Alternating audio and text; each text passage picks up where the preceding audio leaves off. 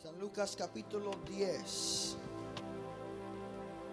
verso 30. San Lucas capítulo 10, verso 30 y en adelante. ¿Cuántos alaban al Señor esta mañana? Y dice la palabra del Señor, San Lucas 10, 30. Respondió Jesús y dijo, un hombre descendía de Jerusalén a Jericó y cayó en manos de ladrones, los cuales le despojaron y hirieron, hiriéndole, lo se fueron dejándolo medio muerto. Y aconteció que descendió un sacerdote por cual aquel camino y viéndole pasó de largo. Asimismo un levita llegando cerca de aquel lugar y viéndole pasó de largo. Pero un samaritano que iba de camino vino cerca de él y viéndole fue movido misericordia. Y acercándose viendo sus heridas, echándoles aceite y vino y poniéndole en su cabalgadura, lo llevó al mesón y cuidó de él. Hasta ahí, vamos a orar. Padre, te damos gracias por la divina manifestación de tu presencia esta mañana. En tu presencia, Señor, hay libertad hay sanidad, hay gozo, hay paz, hay consuelo para el alma.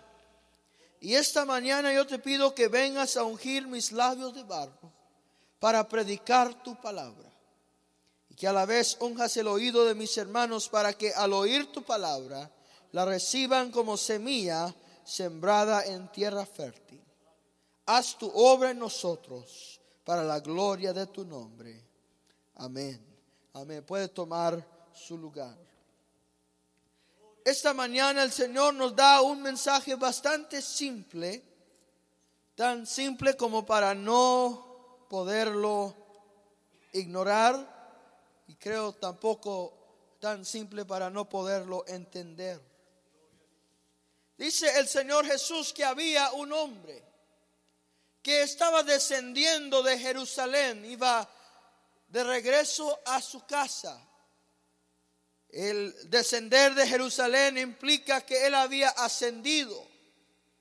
Había ascendido al monte de Sión para adorar a Dios. Para tener un encuentro con Dios, quizá en una de las fiestas de Jerusalén, en una de las fiestas del pueblo de Israel, y él venía descendiendo. Quizá él había ascendido a algún negocio, a alguna ocupación, pero venía descendiendo, venía de regreso a su hogar y le ocurrió a él lo que nos ocurre a nosotros en veces en la vida. Le ocurrió que dice la palabra del Señor que este hombre cayó entre ladrones.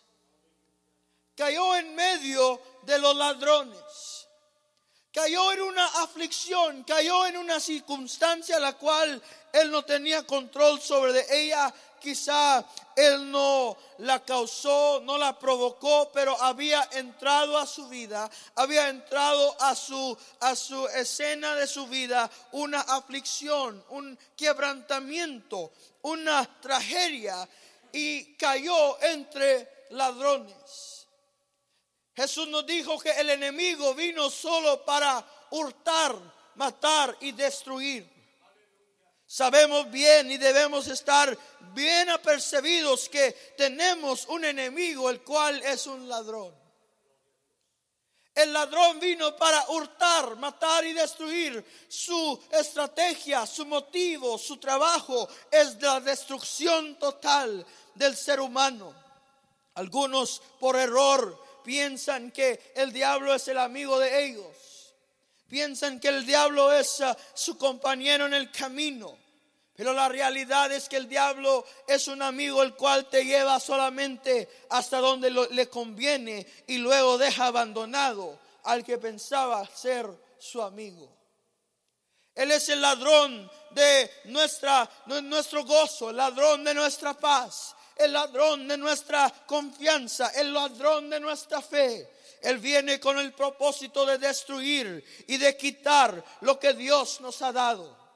Y usted y yo sabemos muy bien cuando vamos bien y de repente el ladrón viene y con una palabra, con un rumor, con una, con una palabra de, o una frase solamente puede robarnos toda nuestra paz. Quizá usted ha visto como a veces saliendo del culto, eh, gozando, eh, ferviente en, la pasión y en el gozo del Espíritu y de repente llega el ladrón desapercibido y se roba esa paz, se roba ese ánimo, se roba ese gozo. Esa es la estrategia del enemigo. Y no hay que ponernos, ah, o no hay que dejar ir nuestras armas y dejar ir nuestra, nuestra, ah, ah, nuestros, nuestros ojos así a ver que el ladrón viene. Tenemos que estar bien preparados.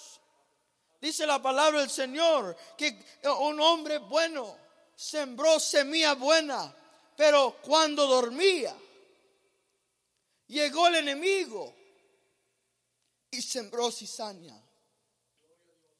Un hombre bueno, semilla buena, pero cuando dormía, llegó el enemigo y sembró cizaña. Quiero decirle, hermano, que usted y yo estamos viendo en un país donde se sembró semilla buena, en tierra buena, pero mientras la iglesia dormía, se sembró la cizaña. Entonces quiero advertirle, no es tiempo de dormir, no es tiempo de estar dormidos espiritualmente. No es tiempo de estar en un estado espiritual murimundo, sino que hay que estar alerta, hay que estar despierto, dice la palabra del Señor, el apóstol Pablo.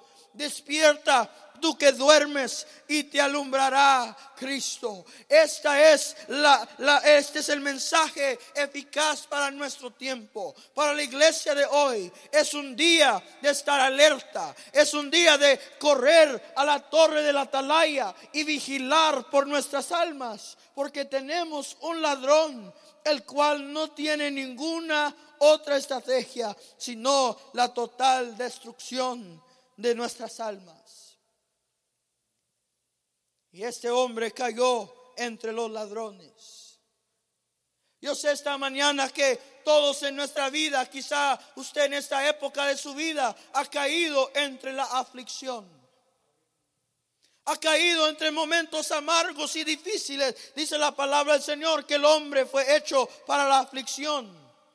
Mientras la chispa vuele hacia arriba, mientras eh, eh, el, fuego de aquella fogata y, la chispa vuele hacia arriba, así hasta ese momento estará la aflicción sobre el hombre. Jesús nos dijo, en este mundo tendréis aflicción. Ese no es el verso que ponemos sobre el refrigerador en la casa. No, no queremos pensar en eso, pero esa es la realidad de la vida. En este mundo tendréis aflicción. Pero también dijo Jesús, pero, pero yo he vencido al mundo. Yo he vencido al mundo. En el mundo tendréis aflicción, pero yo he vencido al mundo. Yo he sobrepasado el mundo. Yo he traído más victoria que la victoria del mundo. Y este hombre entonces cayendo entre ladrones y vemos la, la condición en la cual lo dejaron. Ese es el motivo del diablo, el motivo de Satanás. Si puede bajar los efectos un poco, por favor. Dice que los cuales lo despojaron. Se llevaron todo lo que él tenía de valor lo despojaron. El diablo quiere despojar a la iglesia. Quiere despojar al cristiano. Quiere secarlo de todas sus virtudes, secarlo de todos sus bienes, secarlo de todo lo que él tiene.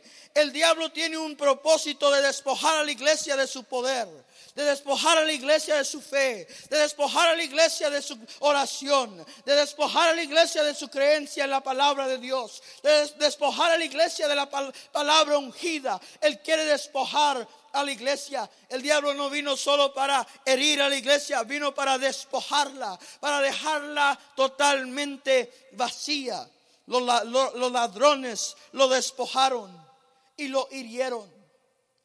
El diablo no solamente quiere tomar tus bienes, pero quiere herir tu alma, quiere herir tu espíritu, quiere herir tu relación con Dios. Tenemos en este día que estar consciente de esto, que el diablo no está jugando para ver si puede o para ver cuántos puntos se gana. Él está jugando para toda la vida, para toda el alma del hombre. Y lo hirieron. Quizá usted viene herido hoy, despojado de su esperanza, despojado de la paz, despojado de aquella confianza que usted antes tenía en Dios. Lo dejaron murimundo. Lo dejaron en la calle murimundo. Como diciendo, tu vida no vale. Te vamos a dejar sin esperanza, esperando solamente la muerte. Esta es la real condición de nuestro país. Y esta es la real condición de muchos en nuestra ciudad y aún en la iglesia. Y no quiero pasar mucho tiempo en esto esta mañana porque dice la palabra del Señor que pasó un sacerdote. Uno que debía tener compasión de él. Un sacerdote el cual su trabajo era ah, mm, eh, estar entre medio de Dios y el hombre. El sacerdote el cual su trabajo era de ser el intercesor. Pero cuando él ve a este hombre en esta condición, despojado, herido y morimundo, lo deja y se pasa de largo. Luego viene un levita, levita, y este también lo ve ahí despojado, herido y morimundo, y se pasa de largo. ¿Cuántos despojados y heridos y morimundos hay en nuestro día? No podemos pasarlo de largo. Tenemos que sentir lo que sintió el samaritano. Dice la palabra del Señor que el samaritano vino y cuando él lo vio, venía por el mismo camino. Y cuando él lo vio, fue movido a la compasión, fue movido a la misericordia, fue movido a compasión por él. Hermanos, yo quiero ah, brevemente decirle esta mañana que hay uno el cual se compadece de nosotros. Hay uno el cual conoce nuestra necesidad, el cual conoce nuestra aflicción. Hay uno el cual no se pasó de largo, sino que viendo nuestra condición, viendo nuestra necesidad, viendo nuestra aflicción, vino a nosotros y se compadeció de nosotros. Este hombre es Jesús, el cual se compadece de ti, el cual se compadece de mí. Él no nos ha dejado solos, sino que Él viendo nuestra necesidad vino a nosotros. Me encanta leer la historia del hombre demoníaco de Gadara. Dice la palabra del Señor que el demoníaco estaba entre los sepulcros allá en Gadara. Estaba herido, así también despojado y murimundo, su alma completamente perdida. Y Jesús estaba al otro lado del mar de Galilea. Al otro lado del lago, aquel estaba, de aquel lago estaba predicando una gran cruzada. Quizás unas 20 mil almas oyendo la voz de Jesús. Y de repente Jesús le dice a sus discípulos, vamos muchachos, súbense al barco, vamos al otro lado del mar.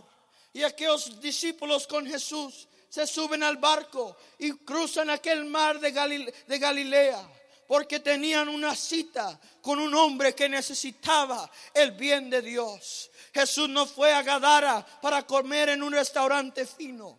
No fue de compras a un centro de mercado, sino que fue a Gadara porque había un sola alma de la cual Él se compadeció. Usted y yo tenemos un Cristo que se compadece de nosotros, se compadece de nuestra necesidad y de nuestra aflicción. Alabado sea Dios que Él vino a nosotros.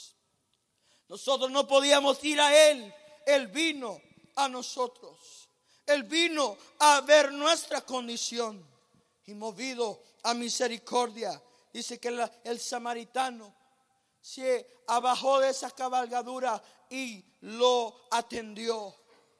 Y vea lo que él hizo por él. Primero dice que acercándose vio sus heridas. Vio sus heridas y echó en sus heridas aquella bomba de sanidad, el aceite y el vino. El aceite, hermanos, es esa, es esa preciosa, ese precioso símbolo de la unción. Ese precioso símbolo del Espíritu Santo. Usted y yo sabemos esta mañana que es el Espíritu Santo, el cual es el que sana, nuestras heridas. Él es esa, ese aceite, esa virtud, la cual hace el momento más amargo fácil para sobrellevar. Es el Espíritu Santo, el cual hace aquel, eh, aquella, ah, aquella carga pesada fácil para llevar porque Él es nuestro consejero, Él es nuestro ayudador, Él es la unción del Santo, Él es el poder de Dios para nuestros días. Él es nuestro compañero en la hora más difícil de la vida. El Espíritu Santo no es una fuerza ni un viento, sino que es la tercera persona de la Santísima Trinidad. Él es el consejero prometido por Jesucristo. Él es la promesa del Padre. Él es el aceite y la unción que sana el alma del hombre, que rescata el hombre y trae convicción y trae paz y trae alegría este es el aceite, el cual da iluminación a la lámpara en nuestros días más tenebrosos. Es este aceite que cura nuestras heridas cuando hemos sido heridos por el pasado, heridos por el presente, heridos por esta vida. Él viene con ese aceite y trae sanidad. Cada uno de ustedes sin duda ha experimentado esto. Si usted llega a la casa del Señor, Quizá llegó cansado, quizá llegó eh, afligido, quizá llegó enojado, quién sabe, quizá llegó porque, ah, porque venía a la iglesia, pero llegó con un pleito y, y, algo está, algo está pasando. Y parece ser que usted llega a la iglesia y no quiere nada que ver con la iglesia, no quiere cantar, no quiere levantar las manos, no quiere decir nada, ni no quiere saludar, nomás déjeme solo ahorita, yo quiero, yo quiero ah, estar solo, pero de repente algo ocurre, está la iglesia adorando a Dios y de repente llega esa unción del Espíritu Santo, ese aceite que vivifica, ese aceite que da vida, ese aceite que da ánimo y de repente levanta sus manos y comienza a alabar a Dios y se, se fue el enojo, se fue la amargura, se fue el dolor, se fue el desprecio, porque usted estaba en la presencia del Santo Espíritu de Dios. Si la iglesia tiene alguna cosa este día, en estos días que la nación necesita, la iglesia tiene y necesita tener la unción del Espíritu Santo.